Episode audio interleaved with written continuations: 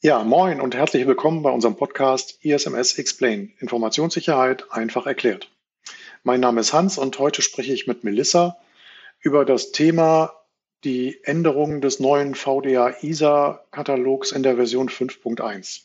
Ähm, Im Mai kam der für uns relativ überraschend raus. Wir haben das auch nur mehr zufällig mitbekommen und haben uns jetzt mal hingesetzt und äh, einen Vergleich gemacht zwischen der vorhergehenden, vorhergehenden Version, das war die 5.04, und der aktuellen Version und wollen euch über diese Änderungen informieren.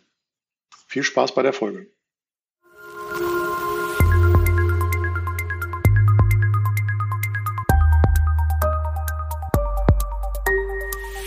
ISMS Explain.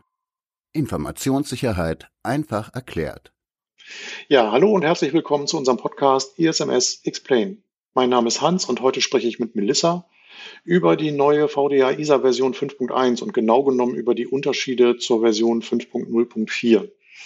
Ähm, die Folge ist auf jeden Fall interessant für die, die in ihrem Unternehmen ein VDA ISA Assessment schon hinter sich haben und das nach 5.04 gemacht haben und dann quasi das nächste nach 5.1 machen müssen. Aber auch für die Unternehmen, die vielleicht mitten im Projekt sind und noch nicht mitbekommen haben, dass es eine neue Version gibt. Für die Unternehmen, die noch gar nicht angefangen haben. Die würden gleich mit der Version 5.1 anfangen. Da ist es dann wahrscheinlich weniger interessant. Außer sie wollen sich vielleicht mal ein Bild machen, um zu, zu sehen, was ändert sich denn so zwischen den Versionen mal. Ja. Diese Folge ist jetzt tatsächlich mal ein Versuch, einen, äh, einen großen Textvergleich zwischen zwei Dateien zu machen und das auf der Tonspur. Wir halten das für sehr schwierig, wir wollen es aber versuchen. Äh, wir würden empfehlen, äh, dass man sich beide Versionen, also die 5.1 und die 5.04, vielleicht nebeneinander aufmacht und dann kann man da ähm, springen zwischen den Kapiteln, die wir dann erklären. Wer es ganz einfach haben möchte, der schreibt uns einfach eine Mail an podcast.isms-x-plane.de und fordert unsere Arbeitsdatei an. Das ist eine Excel-Datei, wo wir die Version gegenübergestellt haben. Ähm, das ist quasi die Datei, mit der wir hier auch diese Folge gerade produzieren. Die könnt ihr kostenlos von uns kriegen. Wir verwenden eure Mailadressen nicht für Werbung oder sonst irgendwas. Ähm, das ist einfach nur, um euch die, die Information zu schicken, weil wir das nicht einfach auf die Webseite stellen möchten. Ja, viel Spaß bei der Folge. Zur Information noch, wir befinden uns jetzt im Juli 2022. Also für diejenigen, die die Folge vielleicht ein paar Jahre später hören, äh, da gibt es vermutlich inzwischen schon wieder eine neuere Version. Gut, dann fangen wir mal an, Melissa. Ja, super, ich freue mich. Ja. Gut, dann starten wir und äh, wir gehen den VDA ISA Katalog äh, 5.1 äh, jetzt von oben nach unten äh, runter und haben ihn ja dann verglichen. Nur um äh, das große Verständnis zu haben, also es geht um Kapitel 1.1.1, inwieweit sind Richtlinien zur Informationssicherheit vorhanden? Und da ist die Anforderung drin, Verantwortlichkeiten für die Durchführung sind definiert, beziehungsweise es war in der Version 5.0.4 schon vorher drin. Und in der neuen Version vom VDR ISA ist das jetzt entfallen. Und äh, genau. wir haben für uns ja beschlossen, dass es vorher eine Doppelung einfach war ähm, und Trotzdem müssen die Verantwortlichkeiten immer noch definiert sind. Jetzt ist nur nicht diese schriftliche Anforderung mehr in dem Katalog drin, aber vorher in dem Wording, wenn man sich den, die ganzen Anforderungstexte anguckt, ähm, steht es immer noch nicht explizit, sondern implizit drin, dass Verantwortlichkeiten definiert werden müssen. Oder Hans? Hm. Ja, kann ich nur zustimmen. Das werden wir heute noch an vielen Stellen hören, dass, dass man einfach an vielen Stellen wirklich nur ein bisschen aufgeräumt hat, ne? ja. Kopplungen rausgenommen hat, Redundanzen irgendwie entfernt hat. Ja, oder auch ähm, einfach, dass sich, dass vielleicht auch das Wording so ein bisschen anders ist, sich aber inhaltlich nicht viel geändert hat. Ne? Ja. Also ich würde, würde jetzt das mal so klassifizieren, dass in, diesem, in dieser Änderung, da steckt jetzt keine Arbeit drin. Also wer vorher eine Richtlinie für die Informationssicherheit hatte, die passt immer noch, auch nach, auch für die Version 5.1. Ne? Da sehe ich jetzt keine Action-Items, dass man da irgendwas machen müsste oder so. Genau, jedenfalls oder? nicht für das Kapitel 1.1.1, ne? In dem ersten mhm. Punkt. Okay. Die nächste erwähnenswerte Änderung, die haben wir in Kapitel 1.2.4. Und zwar, inwieweit sind die Verantwortlichkeiten zwischen organisationsfremden IT-Service-Anbietern und der eigenen Organisation definiert. Und äh, in dem Kapitel äh, steht drin als äh, Muss-Anforderung für AL2, es existiert ein, oder stand drin, es existiert ein Verzeichnis betroffener IT-Dienstleistungen und IT-Dienste. Jetzt heißt es, es existiert ein Verzeichnis betroffener IT-Dienstleistungen und IT-Dienste und der jeweils verantwortlichen IT-Service-Anbieter. Und wir für uns haben ja festgestellt, dass es einfach klarere Definition jetzt ist. Ne? Ähm, mhm. IT-Service-Anbieter werden jetzt nun explizit erwähnt. Und ähm, du hattest da eigentlich ein gutes Beispiel genannt, als wir in der Vorbereitung waren. Ne?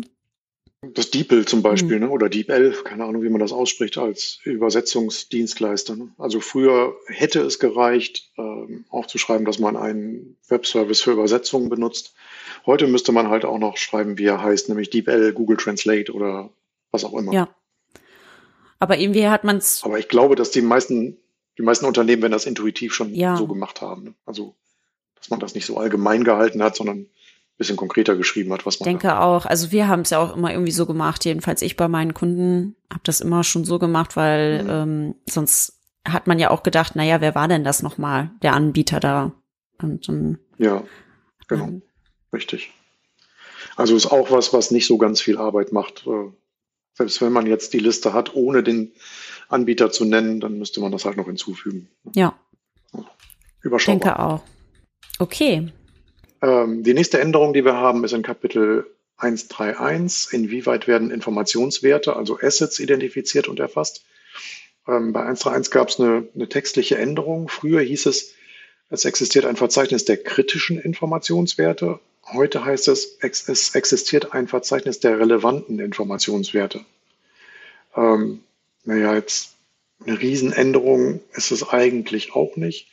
Ähm, wir haben uns ein bisschen gewundert, wenn man das mit der ISO 27001 abgleicht. Da steht in Kapitel 811, da gibt es eigentlich keine Einschränkung, da geht es um alle Informationswerte. Hier schränkt man das jetzt auf relevante Informationswerte ein. Jetzt ist die Frage, was bedeutet mhm. relevant? Mhm. Also das haben sie nicht genau definiert.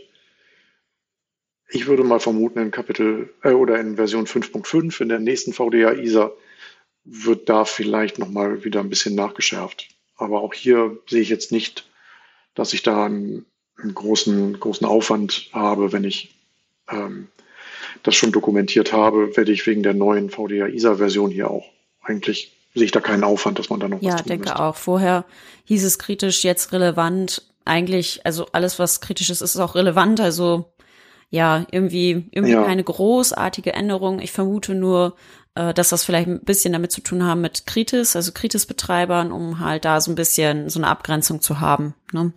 Ähm, ich, ich denke, dass mhm. das einfach nur damit zu tun hat. Aber es, wir wollten es einfach nur noch mal erwähnen, weil wir das, weil es uns, also mir ist es vorher nämlich nicht aufgefallen, sondern erst bei diesem Durchgehen, dass es vielleicht doch ein bisschen eine Abschwächung ist zu ISO 27001. Mhm. Und das war mir vorher nicht so ja. klar. Das stimmt. Ja. Mhm. Ja. Okay, bei dem nächsten Punkt, äh, Kapitel 1.3.2, äh, da geht es um, inwieweit werden Informationswerte hinsichtlich ihres Schutzbedarfs klassifiziert und gemanagt. Da haben sich die Anforderungen nicht geändert, sondern diese Zieldarstellung, ähm, also diese, das Ziel, was diese Kontrollfrage ähm, auslösen soll. Und zwar ist es jetzt so, dass nicht mehr von relevanten Schutzzielen gesprochen wird in dem Punkt, sondern die Schutzziele jetzt genau definiert wurden. Also der Auditor kann jetzt nicht mehr weitere Schutzziele verlangen, wie zum Beispiel Authentizität, sondern es ist jetzt festgelegt worden auf Vertraulichkeit, Integrität und Verfügbarkeit und die ähm, und dass die Werte jetzt auch einem Klassifizierungsschema eingeordnet werden. So, das ist halt keine genaue Anforderung, aber dieser Zielwert hat jetzt so ein bisschen so eine andere andere Bedeutung bekommen oder eine ja klarere hm. Bedeutung meiner Meinung nach. Ja, ist halt präziser geworden und nimmt natürlich auch dem engagierten Auditor ein bisschen die Freiheit, da noch weitere Schutzziele ja, zu verlangen. Ja, genau. Also Finde ich eigentlich ja, ganz gut. Finde ich auch. Mhm. Ja. Okay. Dann sind wir bei Kapitel 133. inwieweit wird sichergestellt, dass nur evaluierte und freigegebene organisationsfremde IT-Dienste zum Verarbeiten von Informationswerten der Organisation eingesetzt werden? Ähm, ja, auch kein so ganz einfacher Punkt äh, in den TISAX-Anforderungen mit den freigegebenen Diensten. Ähm, da war es so, dass in der alten Version stand drin, ein Freigabeverfahren ist etabliert. In der neuen Version, also 5.1, steht da jetzt, ein Verfahren zur Freigabe unter Berücksichtigung des Schutzbedarfs ist etabliert. Also das heißt, ich muss da wesentlich konkreter werden bei den Freigabeverfahren. Also ich muss mir quasi für die IT-Dienste vorher überlegen, welchen Schutzbedarf habe ich da und dann ein Freigabeverfahren in Abhängigkeit dieses Schutzbedarfs definieren. Ja, also mindestens ja, die Richtlinie, ich, ne? Muss mehr geändert werden. Hm. Genau, mindestens die Richtlinie muss man da an der Stelle ändern, ähm, um nachzuweisen, dass man ähm, dieses Control erfüllt hat. Mhm. Ja, und dann, äh, das ist ja nicht die einzige Änderung in diesem Kapitel, nämlich äh, da steht vorher auch drin, dass organisationsfremde IT-Dienste und deren Freigabe je nach Schutzbedarf dokumentiert, äh, sind dokumentiert. Und jetzt heißt es, organisationsfremde IT-Dienste und deren Freigabe sind dokumentiert. Und eigentlich ist die Anforderung genau wie vorher. Man hat nur so ein bisschen die Reihenfolge insgesamt ähm, ja geändert. Also wir hatten ja jetzt eben den Punkt mit der Freigabe. Jetzt ist das sozusagen oben der Schutzbedarf reingekommen und im nächsten Schritt ähm, der Schutzbedarf fällt da so ein bisschen weg. Man könnte jetzt so meinen, okay, man musste vorher jetzt den Schutzbedarf mitteilen. Das ist eine Arbeitsreihenfolge, hat sich da verbessert, wenn man jetzt von oben nach unten liest. Hm. Ja. Genau, der letzte Punkt in der 133, ähm, da hieß es, die Einhaltung wird regelmäßig überprüft. Damit ist jetzt gemeint, die freigegebenen IT-Dienste, die ich in meinem Unternehmen benutzen darf. Da muss ich halt regelmäßig prüfen, ob auch wirklich nur diese verwendet werden und nicht noch irgendwelche anderen. Also dass dann vielleicht doch jemand, was weiß ich, Dropbox benutzt, obwohl ich halt ähm, nur OneDrive freigegeben habe als, als IT-Dienst ähm, für ähm, Cloud-Speicherdienste. Und ähm, der alte Text war halt, die Einhaltung wird regelmäßig überprüft. Jetzt heißt es nochmal ein bisschen präziser. Es wird regelmäßig überprüft, dass nur freigegebene organisationsfremde IT-Dienste eingesetzt werden. Das ist auf jeden Fall mal klarer definiert. Äh, mir ist das ehrlich gesagt gar nicht so recht, dass sie das noch ein bisschen klarer definiert haben. Ich fand das leicht schwammige vorher ein bisschen angenehmer. Ähm, natürlich hat man das intuitiv vorher so auch schon umgesetzt. Aber wenn ich jetzt mal so an Homeoffice, mobiles Arbeiten denke, ähm, wenn vielleicht auch Firmenrechner privat genutzt werden kann, dann ist das auf jeden Fall eine Hürde.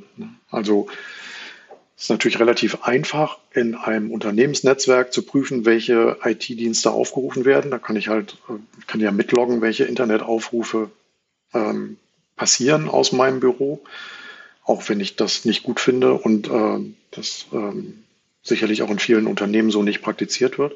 Aber es wäre zumindest technisch umsetzbar. Wenn die Leute in ihren Homeoffices sitzen, ist das natürlich eine ganz andere Nummer. Also habe ich ja keine Kontrolle darüber oder kann das nicht wirklich so ganz einfach loggen. Ich könnte natürlich sicherstellen, dass äh, Mitarbeiter mit dem Unternehmensnotebook äh, vielleicht einfach mal nur ins Internet kommt bis zum Firmen-VPN und dann quasi übers Firmen-VPN ins Internet geht, dann habe ich natürlich auch da die Möglichkeit zu loggen. Aber wer will sowas? Ne? Also das ist tatsächlich äh, eine Anforderung, die finde ich schwierig. Und ja, wenn man die ganz genau erfüllen möchte, dann ist das nicht so ganz einfach. Steckt eine Menge Aufwand drin. Ja. Ja. Also technisch möglich, aber also ich finde es unpraktikabel. Das ist, ja. Mhm. Okay, aber es ist ja auch Gott sei Dank nur eine solche Anforderung. Das heißt, man kann vielleicht durch Risikoanalyse etc. Oh ja. doch noch ein bisschen argumentieren, ähm, was praktikabel ist und was nicht und was wirklich zu mehr Sicherheit führt. Ähm, ja, aber bei manchen Auditoren ist das mit dem sollte ja auch so ein sollte Ding. genau, guter Hinweis mit dem sollte hatte ich gar nicht dran gedacht. ja. Hm. Hm. Ja, bei Kapitel 3.11, ähm, da würde ich einfach noch gerne nur erwähnen, also da sind ein paar Änderungen drin, die sind aber einfach wirklich eine klare Formulierung und da sind ein paar Punkte so ein bisschen zusammengeführt worden, also dass jetzt nicht mehr ein extra Punkt ist, sondern ein Unterpunkt geworden ist. Und äh, wie gesagt, das erwähnen wir jetzt hier im Podcast nicht, aber wer das gerne haben möchte, ähm, wir stellen unsere Arbeitsdatei gerne zur Verfügung. Einfach eine E-Mail schreiben an podcast.isms-x-plane.de und dann schicken wir euch das zu. Gar kein Problem. Genau. Mhm. Aber kommen wir jetzt zu den wirklichen Änderungen, die wir ein bisschen besprechen wollen, und zwar nämlich zu meiner Lieblingsänderung. äh, in Kapitel nicht genau nicht ähm, in Kapitel 313 äh, da ist eine Änderung drin die finde ich einerseits also die finde ich wirklich erwähnenswert und ich finde es nicht gut dass die nicht in der Änderungshistorie auftaucht. Also jedenfalls habe ich sie dort nicht gesehen und zwar hieß es beim Kapitel 313, inwieweit ist der Umgang mit Informationsträgern gemanagt? Da steht drin, vorher als Mussanforderung für die AL3-Stufe, dass die Entsorgung von Informationsträgern erfolgt gemäß eines der gängigen Standards, zum Beispiel ISO äh, 21964, mindestens Sicherheitsstufe 5. Und das ist entfallen. Also es entfällt jetzt, dass Informationsträger bei AL3-Anforderungen, bei dieser Muss-Anforderung, nicht mehr gemäß Sicherheitsstufe 5 um, äh, entsorgt werden müssen. Und das ist stillschweigend einfach rausgestrichen worden. Und ähm, das finde ich nicht so schön, dass das einfach so rausgestrichen wurde. Ähm, ich persönlich, beziehungsweise wir beide waren uns da ja einig, ne, dass äh, Sicherheits... Ja, also wir sind eigentlich beide glücklich, dass ja, es nicht mehr da ja, ist. Äh, was nicht so, nicht so schön ist, ist diese mhm. stillschweigende Änderung, weil wenn wir unseren, unsere Kunden quälen und sagen, Mensch, ihr, ihr müsst das umstellen, wir brauchen Stufe 5 und dann muss man auch erstmal einen Dienstleister finden, der Stufe 5 leisten mhm. kann äh, bei der Vernichtung von, von Informationen. Dann machen die Verträge mit denen und das ist ein riesen, riesen Aufwand und auch mit hohen Kosten verbunden für unsere Kunden. Und damit machen wir uns nicht beliebt in der Beratung, ja. wenn wir mit solchen Anforderungen kommen. Und plötzlich fällt das einfach so mir nichts, dir nichts weg. Ähm, wir sind dankbar, dass es wegfällt, aber man hätte das vielleicht auch mal ein bisschen prominenter ja. platzieren können oder erwähnen oder können. Oder zumindest, also ich hätte gerne eine Begründung gehabt, warum. Also das wäre, das wäre, weil es war, war ja auch ein Grund, es gab ja Gründe, dass es vorher drin war. Und ich fand persönlich Sicherheitsstufe 5 hm. schon ein bisschen übertrieben für den Automobilbereich. Ja. So, das, also ich denke, das hat man auch erkannt. Ne? Das ist nicht praktikabel, wenn es kaum Dienstleister gibt, die sowas leisten können. Und dann hat man sich halt so ein bisschen der Praxis angepasst. Ja. Das ist ja alles gut, aber das so stillschweigend zu machen, das fand ich jetzt tatsächlich nee, nicht so ist schön. auch nicht schön. Also ich weiß auch noch ähm, mhm. Kunden von mir, äh, die habe ich dann im nächsten ISMS-Meeting gehabt und dann sind wir über diesen Punkt gestolpert und dann habe ich gesagt, naja, also wir, wir haben gerade vor paar Wochen den Vertrag gerade geschlossen, aber den können Sie jetzt wieder auflösen. Sie brauchen es nicht mehr. Und das ist mhm. schon ärgerlich. Das ist wirklich ärgerlich. Ja. Ja, die haben sich ja vielleicht auch für eine gewisse Zeit verpflichtet, diese Leistung dann ja. abzunehmen. Und äh, ja, das ist schade. Das hätte man anders lösen können, aber gut. Naja, jetzt haben wir ein bisschen weniger Arbeit. Das ist mit ja. argumentieren, dass es unbedingt drin ist. Das ist einerseits gut. Aber naja, Okay. Ja. Gut, die nächste Änderung wäre dann in 4.1.1. Inwieweit ist der Umgang mit Identifikationsmitteln gemanagt? Ähm, und zwar war das so, dass ähm, früher war das eine sollte Anforderung, also früher sollte die Ausgabe und Rückgabe von Identifikationsmitteln protokolliert bzw. geregelt sein. Heute wird eine Nachvollziehbarkeit gefordert und das als Mussanforderung.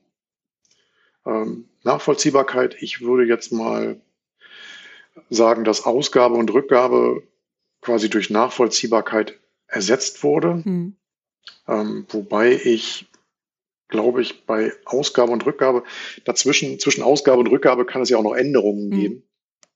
Das würde ich sagen, die Änderungen sind bei der Nachvollziehbarkeit auch noch mit enthalten. Die waren vorher nicht mit mhm. drin. Ähm, ja, aber hier ist halt auf jeden Fall eine Änderung von sollte zu muss. Genau. Also was vorher irgendwie so ein bisschen so, ja, man nicht unbedingt machen müsste, ist jetzt wirklich, was man auf jeden Fall machen muss und auf jeden Fall auch mehr Arbeit, weil Nachvollziehbarkeit ist tatsächlich noch mal was ganz anderes. Ne? Ja, es geht ein bisschen darüber mhm. hinaus und ja, und es ist halt jetzt eine Mussanforderung. Wobei ich gehe davon aus, dass die meisten Unternehmen sowas schon irgendwie dokumentiert haben, wenn sie ja Firmenausweise oder Tokens oder sonst irgendwas ausgegeben haben. Das ist irgendwie eine Liste dazu gab. Ja, das, das denke ich auch. Also jedenfalls bei unseren Kunden war es automatisch schon immer drin, damit man, weil man sowieso ja dem Auditor das auch immer beweisen musste, dass eine vernünftige Übergabe, Rückgabe und sowas alles äh, stattgefunden hat. Und das gilt dann ja nur mit so einer Art Protokollierung. Und äh, von daher war es ja. eigentlich schon immer irgendwie dabei. Ähm, aber jetzt ist es halt nicht mehr sollte, sondern eher ein Muss und noch ein bisschen mehr. Mhm. Ja. Okay. Gut, dann kommen wir zum Kapitel 4.1.2. Inwieweit wird der Zugang von Benutzern zu Netzwerkdiensten, IT-Systemen und IT-Anwendungen gesichert? Das ist ähm, auch äh, interessant, also eine interessante Änderung da drin, ähm, weil vorher wurde das mit dem, also ich lese einmal kurz vor, in der vorherigen Version, die Verfahren zur Benutzerauthentifizierung werden auf Grundlage der geschäftlichen und sicherheitsrelevanten Anforderungen definiert und umgesetzt. Und jetzt heißt es, das Gleiche hat aber jetzt diesen Unterpunkt bekommen, der vorher eine Muss-AL2-Anforderung im Kapitel war, nämlich Benutzer werden vor dem Zugriff auf Daten mit hohem Schutzbedarf mindestens durch starke Passworte nach Stand der Technik authentifiziert. Also es ist jetzt äh, sozusagen in einen anderen Punkt reingerutscht als Unterpunkt und keine muss AL2-Anforderung mehr, sondern jetzt eine sollte Anforderung. Und da haben wir uns so ein bisschen gefragt, man sich da, also ob der VDA sich da so ein bisschen dessen bewusst ist, dass man es jetzt theoretisch abschwächt. Ne? Also man kann ja von so einer Abschwächung ja irgendwie so ein bisschen sprechen, weil jetzt ist es keine Muss-Anforderung mehr, sondern eine sollte-Anforderung. Und ja, da kann man sich, glaube ich, ein bisschen drüber streiten, was das genau bedeutet jetzt. Ne? Also ob es jetzt, warum es jetzt nicht hm. mehr muss ist. Ja, ich glaube, dass es eher so ein Flüchtigkeitsfehler war, dass man da was verschoben hat ähm, und dass dadurch die starken Passworte zu einem sollte geworden sind. Ja, also es ist ja, also es ist ja ein Problem hier mit dem, also es ist eine Muss-Anforderung ist ja sowieso schon bei diesem Kapitel, dass die eingesetzten Verfahren zur Benutzerauthentifizierung also immer dem aktuellen Stand der Technik entsprechen. So, das heißt, eigentlich hm. braucht man immer starke Passworte. Und man, ich könnte, man könnte mhm. sagen, gut, jetzt ist das mit diesem explizit, mit diesen starken Passwörtern in sollte gerutscht, weil das halt einfach noch eine Verfeinerung vielleicht ist und wird deswegen nicht nochmal extra als eine Muss-Anforderung in AL2-Level benötigt. Hm. Ja. Schwer zu sagen, können wir nur raten. Ne? Genau, also. Ich glaube, dass es eher ein Versehen war bin gespannt auf die Version 5.5, ob sich das dann nochmal wieder ändert. Ja, also ich hätte es eher gedacht, dass es besser bei dieser Muss-Anforderung, die sowieso schon vorher auch da war, äh, dass es dort vielleicht als Unterpunkt dann reinfällt. Ne? Und dann, dann wäre es, mhm. also dann wäre es eigentlich egal gewesen, ob es jetzt bei Muss AL1 ist und, je, und äh, vorher Muss mhm. AL2 war äh, vom, von denjenigen, die wirklich ein TISAX-Label nachweisen müssen, hätte sich dann überhaupt nichts geändert, beziehungsweise jetzt ändert sich theoretisch auch nichts. Ähm, es ist nur ein bisschen verwirrend, finde ich. Ja. ja, ja, stimmt. Okay, die nächste Abweichung oder die, die nächste Änderung haben wir dann in Kapitel 421. Inwieweit werden Zugriffsberechtigungen vergeben und gemanagt? Ähm, da gab es die Anforderung, bestehende Zugriffsberechtigungen werden in kürzeren Abständen regelmäßig überprüft, zum Beispiel vierteljährlich. Das war früher eine AL2-Anforderung, die ist jetzt auf AL3 ja, hochgestuft geändert worden. Ne? worden. So. Das wird ja hochgestuft worden, genau. Ähm, ja, habe ich mich auch gerade gefragt. Hm. Keine Ahnung, ist auch egal. Ist egal. Also die, die Firmen, die nach AL2 zertifiziert sind oder äh, die das AL2-Assessment machen, die haben, die werden möglicherweise aufatmen, weil diese Überprüfung in kurzen Abständen, wenn ich viele mhm. Anwender habe, bedeutet echt viel Arbeit. Ne? Ähm, weil viele Unternehmen halt da auch keine automatisierten Lösungen haben, sondern das zum Teil manuell machen müssen. Und da dann die Nachweise zu erzeugen, dass man halt nachweisen kann, dass man sowas regelmäßig gemacht hat, wie in dem Beispiel vierteljährlich, erzeugt eine Menge Arbeit. Da können halt die AL2 ähm, Kunden oder AL2 Unternehmen mhm. aufatmen. Das müssen ja, sie nicht. Finde ich auch ganz gut. Also es fällt ja nicht irgendwie weg oder so. Es war, ja, es gibt ja. ja sowieso die ähm, die Anforderung, dass äh, die Berechtigungen ja regelmäßig überprüft werden. Das ist eine Muss-Anforderung in diesem Kapitel. Und äh, jetzt ist es einfach ja. nur mit diesen kürzeren mhm. Abständen, mhm. dass das jetzt nur für diejenigen sind, die AL3 haben oder haben wollen. Genau, richtig.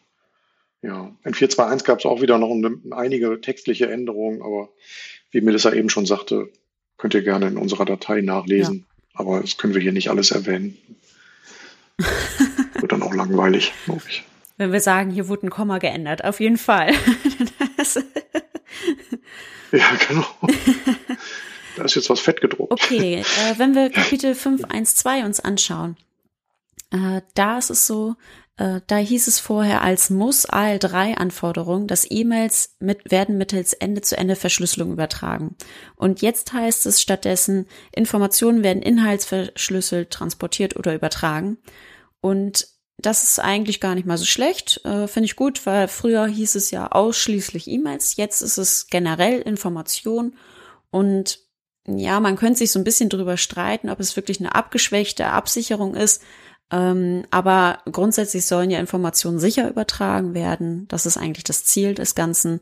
Und jetzt ist es einfach praktikabler geworden, weil man jetzt sagen kann, wie werden denn jetzt die Informationen inhaltsverschlüsselt übertragen. Hm. Richtig. Ja. Hm. Finde ich auch deutliche Verbesserungen auf jeden Fall. Okay, ähm, zweite Änderung in 5.1.2 ist, dass die verpflichtende Ende-zu-Ende-Verschlüsselung zu extern gehosteten IT-Systemen ähm, entfallen ist. Ähm, spielt aber mit dem Punkt, den Melissa gerade erklärt hat, halt zusammen oder Genau, zusammen steht nur nicht mehr explizit drin. Ne? Ähm, ja, Schön wäre genau, gewesen, wenn man es vielleicht so gesagt hätte, dass das so eine Art Unterpunkt ist. Ne? So, ein, äh, so, ein, so eine Möglichkeit, ne? nach, dass man mhm. da noch mhm. reinschreibt nach Möglichkeit. Ne? Ja, wäre, wäre sicher besser gewesen, ja. Okay. Dann haben wir Kapitel 5.2.2. Inwieweit sind die Entwicklungs- und Testumgebungen von den Produktivumgebungen getrennt? Und da gab es eine Änderung in der Muss-Anforderung. Und zwar äh, ist es jetzt so, dass äh, zu den Entwicklungs- und Produktivsystemen wurden jetzt auch die Testsysteme aufgenommen. Also eine Risikobewertung der IT-Systeme wurde durchgeführt, um zu ermitteln, inwiefern eine Trennung der IT-Systeme in Entwicklungstest und Produktivsystem notwendig ist. Also neu sind da jetzt die Testsysteme explizit mit genannt worden. Ja, Genau, das ist sicherlich auch wieder ein bisschen präziser geworden. Vermutlich kommt dann in der nächsten Version kommen noch die Schulungssysteme dazu oder was auch immer, keine Ahnung. Das wird wahrscheinlich nie vollständig sein, aber ja, ja geht in die richtige Richtung. Ist bestimmt gut, sich da Gedanken zu machen. Ne? Genau. Ähm, zweite Änderung in 5.2.2 ist, dass ähm, auch eigene Benutzerprofile auf Entwicklungssystemen gefordert werden. Ähm, also das heißt, äh, genau genommen, sie fordern nicht explizit, dass man Benutzerprofile auf Entwickler oder besondere oder eigene Benutzerprofile auf Entwicklungs Entwicklungssysteme implementiert, sondern dass man sich ähm, in der Risikoanalyse Gedanken dazu macht, ob es notwendig ist und sinnvoll ist und umsetzbar ist, ähm, auf einem Entwicklungssystem eigene Benutzerprofile mhm. zu definieren. Das finde ich eigentlich gut. Ich habe das zuerst, als ich es zum ersten Mal gelesen habe, habe ich, habe ich das ganz klar als hm. Forderung gesehen, dass man das machen muss. Ähm, nach mehrmaligem Lesen ist mir dann aber klar geworden, nee, nee, Moment, es geht erstmal nur darum, bei der Risikoanalyse soll ich mir Gedanken dazu machen, ob ich auf meinem Entwicklungssystem eigene Benutzerprofile definieren muss. Jetzt mal so aus meinem äh, Umfeld, so aus dem SAP-Umfeld. Ähm, bei so kleineren Mittelstandskunden ist es häufig so, dass die Entwicklungssysteme berechtigungsmäßig nicht so abgesichert sind. Also da haben die ähm, User, die da arbeiten dürfen, in der Regel sehr umfangreiche Berechtigungen und das ist nicht so, wird nicht so genau genommen, weil da sind halt auch keine Produktivdaten und das ist nicht so kritisch auf diesem System. Bei großen Konzernkunden, die haben in der Regel auch für das Entwicklungssystem ähm, Berechtigungskonzepte und dann eigene Rollen definiert, so dass halt der Entwickler und der, ähm, der Key-User, ähm, der auf dem Entwicklungssystem arbeitet, dann auch besondere Berechtigungsrollen haben auf den Systemen, die ihm vielleicht ein bisschen mhm. mehr erlauben als auf einem Produktivsystem. Von daher, ich finde das gut, dass man sich da jetzt in der Risikoanalyse da Gedanken machen muss, ob es Sinn macht. Und letztlich lässt es einem aber auch noch die Freiheit zu sagen, nee, äh, ich als Mittelstandskunde mit meinen äh, 50 mhm. SAP-Usern im System, ich brauche das nicht. Die gleichen User, die im Entwicklungssystem arbeiten, arbeiten auch im Produktivsystem. Und äh, von daher ähm, macht jetzt, äh, machen eigene Benutzerprofile im Entwicklungssystem keinen keinen mhm. Sinn. Kann man ja argumentieren. Aber den Hinweis, dass man sich darüber Gedanken genau. machen sollte. Also nur um das noch mal ein bisschen klarzustellen, äh, man muss nicht keine Risikoanalyse machen. Es ist halt eine sollte Anforderung, die sich ein bisschen geändert hat. Und man kann halt in einer Risikoanalyse dann äh, das am besten darstellen, warum man die sollte Anforderung nicht haargenau so umgesetzt hat. So, und dann kommen wir zum Kapitel 524. Inwieweit werden Ereignisprotokolle aufgezeichnet und analysiert? Und äh, zwar ähm, bedeutet das jetzt die Änderung, die dort ist, da steht äh, in dem in der alten Version ähm, als Muss-Anforderung, ähm, es werden Verfahren für den Umgang mit Regelverstößen festgelegt. Und Jetzt ist es nur noch eine, ja, eine, so eine Art, also offiziell ist es entfallen, der Punkt. Aber wenn man sich die anderen Punkte ein bisschen anguckt, also den Punkt darunter ähm, und den Punkt darüber, dann merkt man, okay, jetzt ist es eher eine sollte Anforderung geworden. Also es ist nicht ganz entfallen, ähm, dass man Verfahren für Regelverstöße irgendwie festlegen muss, sondern es wird jetzt eher davon gesprochen, dass es jetzt mit gemeint ist äh, beim Verfahren zur Eskalation von relevanten Ereignissen. Ne? Ist an die zuständige Stelle ist definiert und etabliert, dass das jetzt da mit drin ist und von daher nicht mehr so ein extra Punkt als Muss-Anforderung ähm, ja gibt. Also so eine leichte mhm. Abschwächung. Ich glaube, an der Stelle wird es jetzt wirklich für den Zuhörer schwierig, das noch so richtig zu verfolgen. Melissa, hatten wir eigentlich schon erwähnt, dass man sich diese Datei schicken lässt? wir haben es, glaube ich, schon zweimal gesagt. Aber es ist schwierig. Schon zweimal gesagt. Schwierig. Also, hm. um diese Sachen noch nachzuvollziehen, ist es leichter. Wir gucken hier gerade auf dieses Excel und können das so einigermaßen nachvollziehen, was da geändert wurde wenn wir das auf der Tonspur erklären, glaube ich, dass das ja, nicht so ganz einfach ist. Ja, es ist wirklich ein bisschen schwierig. Ähm, was wir vielleicht zukünftig bei solchen Sachen berücksichtigen können, auch vielleicht für die Zuhörer. Es gibt ja hier ähm, die Gamer, die Online-Spiele dann ja sagen, und man könnte, hätte das jetzt auch machen können. Wir hätten jetzt hier so ein, ähm, ich weiß nicht, heißt das, äh, das heißt, ich glaube Twitch, äh, Switch oder Twitch heißt das, glaube ich, ähm, wo man sich einloggen kann und dann anderen Gamern beim Spiel zugucken kann. Und theoretisch hätten wir uns dort einen so. Account einlegen können und hätten hier äh, die Excel-Tabelle dann zeigen können, unseren Bildschirm teilen können und dabei darüber unterhalten. Vielleicht, vielleicht ist das dann ja nochmal für nächstes Mal so ein. Und das dann aufzeichnen oder wolltest du dann live? Man kann das auch mit dem Live-Publikum natürlich machen. Also da ist es eigentlich üblich, dass ein Live-Publikum ist und da ähm, kann man dann ja sagen, mhm. ähm, dass sie bestimmte Sachen machen sollen in diesem Spiel. So. Ach so, okay. Na gut, beim nächsten Mal. Bei der Version 5. Ja, vielleicht, vielleicht wird das dann noch was. Ich glaube nur, dass ja. vielleicht unsere Zuhörer vielleicht nicht unbedingt das, die Plattform nutzen. Das kann ich mir gut vorstellen. Nee, möglicherweise nicht, genau. Ja. Okay, nächste erwähnenswerte Änderung, die wir haben, ist in Kapitel 533. Ähm, inwieweit ist die Rückgabe und das sichere Entfernen von Informationswerten aus organisationsfremden IT-Diensten geregelt? Ähm, also hier geht es jetzt um den Terminierungsprozess. Wenn ich beispielsweise Office 365 äh, in meinem Unternehmen im Einsatz habe, dann brauche ich eine Cloud-Richtlinie und dann brauche ich auch einen Terminierungsprozess. Das heißt, ich brauche ein Verfahren, ein beschriebenes Verfahren, ähm, dem ich dann folgen kann, wenn ich Office 365 nicht mehr nutzen möchte. Also das heißt, wie kommen meine Daten, die ich da in OneDrive abgelegt habe, wie kommen die sicher da raus und können in einen neuen Dienst übertragen werden oder wieder zu mir in eine On-Premise-Umgebung ähm, übertragen werden. Und ähm, ja, da gab es halt in dem alten VDA ISA ähm, den Satz, eine Beschreibung des Terminierungsprozesses liegt vor und wird bei Änderungen angepasst. Der gleiche Satz ist immer noch da, es wurde aber noch hinten was dran gehangen. Und da steht nämlich jetzt äh, zusätzlich drin und ist vertraglich geregelt. Das heißt, im Vertrag, den man mit Microsoft geschlossen hat zu Office 365 oder zu irgendwelchen anderen Diensten, muss halt der Terminierungsprozess vertraglich geregelt sein. Das ist sicherlich präziser und äh, genauer, als mhm. es vorher war. Ja, ich habe den Vertrag jetzt nicht auswendig äh, parat und bin auch jetzt gerade nicht vorliegen. Wir müssen das sicherlich prüfen jetzt hier im Nachgang. Wir sind ja auch dabei, uns äh, auf das neue VDA-ISA-Dokument äh, vorzubereiten oder Zustellen, ne? entsprechende Anpassungen zu machen. Ja, genau. Und in dem Zuge müssen wir natürlich unsere Cloud-Verträge oder Cloud-Dienstleister-Verträge alle nochmal durchgucken und schauen, ob das in den Verträgen enthalten ist und diese sonst anpassen. Das Gute ist, es ist erstmal nur eine solche Anforderung. Ja. Ne? Ein Glück, ja, genau. Richtig. Weil wenn es in den Microsoft-Verträgen noch nicht drin ist, das werden die auch nicht mal ebenso ändern. Ne? Das ist ja schon große Unternehmen, die solche Verträge nicht mal eben auf die Schnelle ändern können. Mhm. Okay.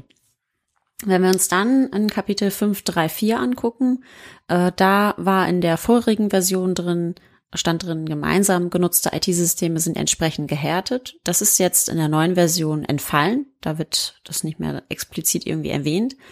Ähm, aber man kann jetzt trotzdem nicht von einer Art Abschwächung sprechen bei diesem Kapitel, weil es gibt ja das Kapitel 1, 2, 4 mit den Sicherheitsanforderungen IT, an IT-Dienste und deswegen ist eine Systemhärtung dann ja ähm, auch eine Art Sicherheitsanforderung, die da drin stehen könnte. Also ne, von einer wirklichen Abschwächung oder von einem wirklichen Entfallen kann man da meiner Meinung nach nicht sprechen. Gut, ähm, dann sind wir beim Thema Compliance äh, 711. Äh, die Anforderung oder die Kontrollfrage ist da, inwieweit wird die Einhaltung regulatorischer und vertraglicher Bestimmungen sichergestellt. Und da gab es in VDA ISA 504 ähm, die Anforderungen, Maßnahmen zur Erfüllung der Anforderungen mit Bezug auf geistige Eigentumsrechte und der Verwendung von urheberrechtlich geschützten Softwareprodukten sind definiert und umgesetzt. Und dieses diese Sollte-Anforderung ist komplett mhm. entfallen. Mhm. Ähm, das hat mich sehr überrascht. Ich fand die eigentlich gut, weil das, also ich, ich sehe für Unternehmen großes Risiko ähm, beim geistigen Eigentum. Das sind teure Strafen, wenn man dagegen verstößt. Deswegen macht das total Sinn, sich darüber Gedanken zu machen. Ähm, diesen Satz hat man gestrichen. Ähm, das heißt nicht, dass das nicht mehr wichtig ist. Ähm, es gibt immer noch ähm, zwei Punkte darüber. Ähm, die Anforderung, dass ich gesetzliche und regulatorische und vertragliche Bestimmungen mit Relevanz zur Informationssicherheit regelmäßig ermittle und prüfe. Also von daher ist es eigentlich mhm. nicht weg. Ich fand das als Beispiel, äh, das da genannt wurde, schon sehr ja. gut und hilfreich. Ähm, da denkt nicht jeder so direkt dran. Ne? Also wir sind jetzt ein Unternehmen, die halt auch in der IT-Branche unterwegs sind und für uns sind solche Themen wie äh, geistiges Eigentum oder Copyleft-Lizenzproblematik und äh, solche Sachen eigentlich äh, unser täglich Brot. Wir kennen das, aber jetzt der Automobilzulieferer, der Achsen baut oder sonst irgendwas macht, ähm, dem ist das mhm. vielleicht nicht so klar. Deswegen finde ich eigentlich schade, dass man das gestrichen hat. Ich hätte das gerne so als Unterpunkt äh, zu den gesetzlichen und regulatorischen Anforderungen ähm, ja, weitergesehen. Auch. Also sie hätten es ja ruhig irgendwie drin lassen können und dann halt als Unterpunkt, ne? Finde ich. Also wäre super Ja, gewesen. die hätten uns ja auch fragen können. Ne? Die machen einfach. Und da ist es äh, bei, bei dem nächsten ja. Punkt ist es ja genauso in dem gleichen Kapitel mit den Sensibilisierungsmaßnahmen zu Compliance-Themen der Informationssicherheit für Mitarbeiter werden regelmäßig durchgeführt.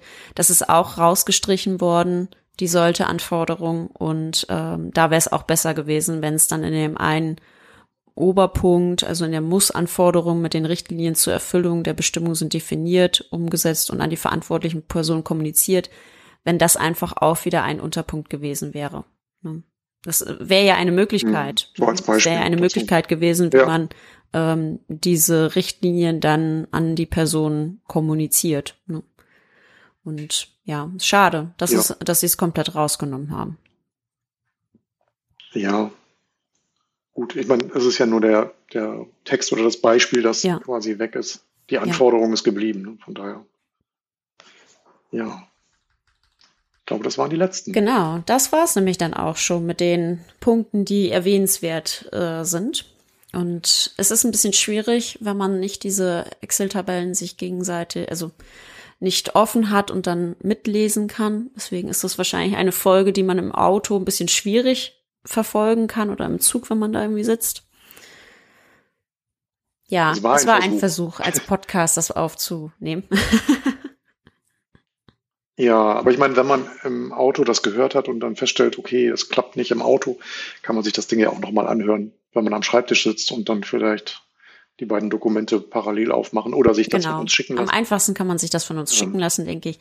Aber wenn man selber, also ich finde immer, es ja. ist immer so ein bisschen wichtig, wenn man sich da selber mit ein bisschen befasst, ähm, würde es auch schon helfen, wenn man einfach mhm. äh, die Version 5.04 öffnet und die Version 5.1 öffnet und die nebeneinander hinlegt, unseren Podcast anhört und dann wir verweisen oder beziehungsweise sagen ja die Kapitelnummern und dann sieht man ja schnell, wo was ist oder was wir meinen und kann das dann nachvollziehen. Ja. Wir sehen ja. jetzt so die Podcast-Folge ja nur jetzt so als Hilfe für die Umstellung für diejenigen, die auf die neue Version umstellen. Genau. Okay. Ja. Und schon sind wir wieder am Ende unserer heutigen Folge angekommen. Ähm, hat Spaß gemacht. Ähm, es, wie gesagt, es war ein Versuch, jetzt so ein sehr textlastiges Dokument oder ein 100% textlastiges Dokument auf der Tonspur zu erklären. Wir hoffen, dass uns das so einigermaßen gelungen ist. Ähm, hat Spaß gemacht. Ähm, in unseren Tipps und Tricks äh, verlinken wir nochmal die VDA-ISA-Version. Ähm, unsere Arbeitsdatei haben wir ja jetzt mehrfach erwähnt, könnt ihr euch gerne per Mail an podcast.isms-x-plane.de anfordern. Das kostet auch nichts. Äh, wir schicken euch das gerne. Wir wollen das halt nur nicht einfach so auf die Webseite stellen. Dann schreibt uns eine Mail und dann ja, kriegt ihr das einfach. T-Sax, ne? Genau, wegen T-Sax und so. Und äh, richtig, wir ähm, wollen auch nicht irgendwie jetzt eure Mailadressen für Werbung oder sonst irgendwas verwenden, sondern einfach nur schreibt mal und dann kriegt ihr die Datei. Ja, vielen Dank fürs Zuhören und äh, wir hoffen, dass wir euch ein bisschen Klarheit in die Unterschiede zwischen der Version 5.1 und 5.04 gebracht haben und äh, hören uns in der nächsten Folge. Bis bald.